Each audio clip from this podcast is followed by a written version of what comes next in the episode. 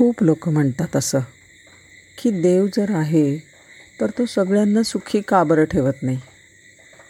त्याच्याविषयी एक खूप छान गोष्ट वाचनात आली.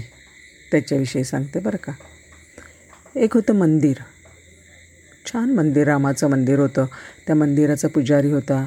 खूप लोक त्या मंदिरात यायचे पूजा करण्यासाठी. अगदी रा तो जो पुजारी होते की नाही त्यांना इतकं आवडायचं त्या मंदिराचं. अगदी मनापासनं मनोभावे ते त्या देवाची पूजा करत असत. छान ठेवत असत परिसर सगळा. आणि त्याच मंदिराच्या शेजारी एक होतं न्हाव्याचं दोघान दोघांची छान मैत्री होती. पुजारी आणि न्हावी दोघांची छान मैत्री होती. न्हावीसुद्धा त्याचं सगळं काम पूर्ण झालं की मग नंतर मंदिरामध्ये येत असे. दोघंजणं बसत असत आणि गप्पा टप्पा त्यांच्या व्हायच्या. एक दिवस न्हावी म्हणाला पुजाऱ्याला दादा महाराज मला असं सांगा देव आहे की नाही? म्हणजे काय प्रश्नच नाही देव आहे ना? नाही कसं म्हणतोस तू? मग तो जर आहे काय करतो ते? तर पुजारी म्हणले देव तर व्यवस्थापक आहे आपल्या सगळ्या इथला. सगळ्या पृथ्वीचं व्यवस्थापन जे आहे ते देवच करत असतो. आणि म्हणून त्याला आपण नमस्कार करायचा असतो. आपण त्याची सतत आठवण करायची असते. आपण त्याची आठवण केली की त्याला आपली आठवण येते. न्हावी म्हणला तसं काही नाही. मला असं वाटतं देव जर आहे आणि त्याला सगळेजणं दिसतं आहे त्याचं जर सगळ्यांकडे नजर आहे तर तो सगळ्यांना सुखी का बरं ठेवत नाही? कधीतरी दुष्काळ पडतो कधी महापूर येतो कधी मोठमोठाले रोग येतात महामारीसारखे कधी कधी चक्रीवादळ येतं कधी काय शेतकऱ्यांच्या ह्याच्यावरती सगळी शेती पिकलेली आहे आणि त्याच्यामधनं आकाशामधनं एवढा पाऊस पडतो अतिवृष्टी होते कधी गारा पडतात. आणि कधी तर तुम्हाला माहिती आहे का मोठी ढगफुटी जल ज ढगफुटी होते. आणि सगळं जग वाहून जातं. तिथलं संपूर्ण गावोच्या गावं वाहून जातात पूर येतात. का होतं असं? ह्या सगळ्या आपत्ती त्याच्यामध्ये देवामध्ये एवढी शक्ती नाही की त्यांना थांबवू शकतो. पुजारी तेव्हा काहीच नाही बोलले. ते म्हणले ठीक आहे. प्रश्न त्यांनी ऐकून घेतला. आणि मग काय झालं? एक दिवस ते जे पुजारी महाशय होते त्यांनी त्या न्हाव्याला आपला मित्र येतो त्यांना घेऊन ते जवळच्या एका भिकाऱ्याकडे घेऊन गेले. शेजारीच पलीकडे एक भिकारी होता त्याच्याकडे घेऊन गेले.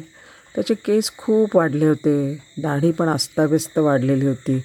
अगदी बिलकुल छान नव्हतं दिसत ते सगळं. तर पुजारी त्या न्हावायला म्हणला काय रे दादा तू असताना ह्याचे केस एवढे वाढलेत हे कसं काय? न्हावी म्हणला असं कसं म्हणता तुम्ही? मी असताना त्याचे वाढले तर मी काय करणार त्याला?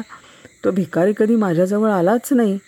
त्याने माझ्याशी कधी संपर्क केला नाही मला कधी म्हणाला नाही की माझे केस कापून द्या दादा. काहीच नाही मग मी काय करणार त्याला? आहे की नाही? हे ऐकल्याबरोबर ते महाराज पुजारी महाराज होते त्यांनी एकदम टाळी वाजवली आणि ते म्हणले हे बघ तू मला जे प्रश्न विचारला होतास ना की देव आहे तर मग तो सगळ्यांना सुखी का नाही ठेवत? तू जसं म्हणालास उत्तर तेच उत्तर आहे. तुम्ही जर का म्हणजे ज्यांना अडचण आहे तुम्ही जर का ईश्वराच्या संपर्कातच आला नाही त्याची आराधना केली नाही भक्ती केली नाही तर तो काय करणार? त्याच्या जर का आपण कायम संपर्कात राहिलो ना तर ते सगळं ठीक करेल. आलं ना लक्षात?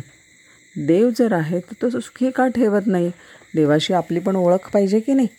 ओळख नसताना ज्या वेळेला आपण त्याला हाक मारतो ज्या वेळेला द्रौपदीने हाक मारली कृष्णाला त्यावेळेला कृष्णाने लगेच तिला वस्त्र पुरवली. जोपर्यंत नाही मारली तोपर्यंत नाही त्यांनी पुरवली वस्त्र.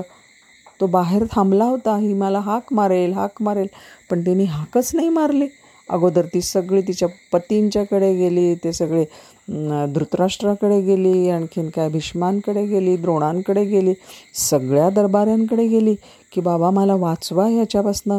हा जो दुःशासन आहे त्याच्यापासनं आणि हा दुर्योधन आहे. पण तिने काही माधवाला हाक नाही मारली.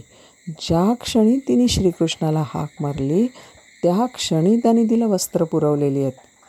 तसं भगवंत नक्की आहे. पण आपण त्याच्याशी सतत संपर्कात राहिलं पाहिजे. तसं जर केलं ना तर तो आपल्याला मदत केल्याशिवाय बिलकुल राहत नाही. भेटू परत. नमस्कार.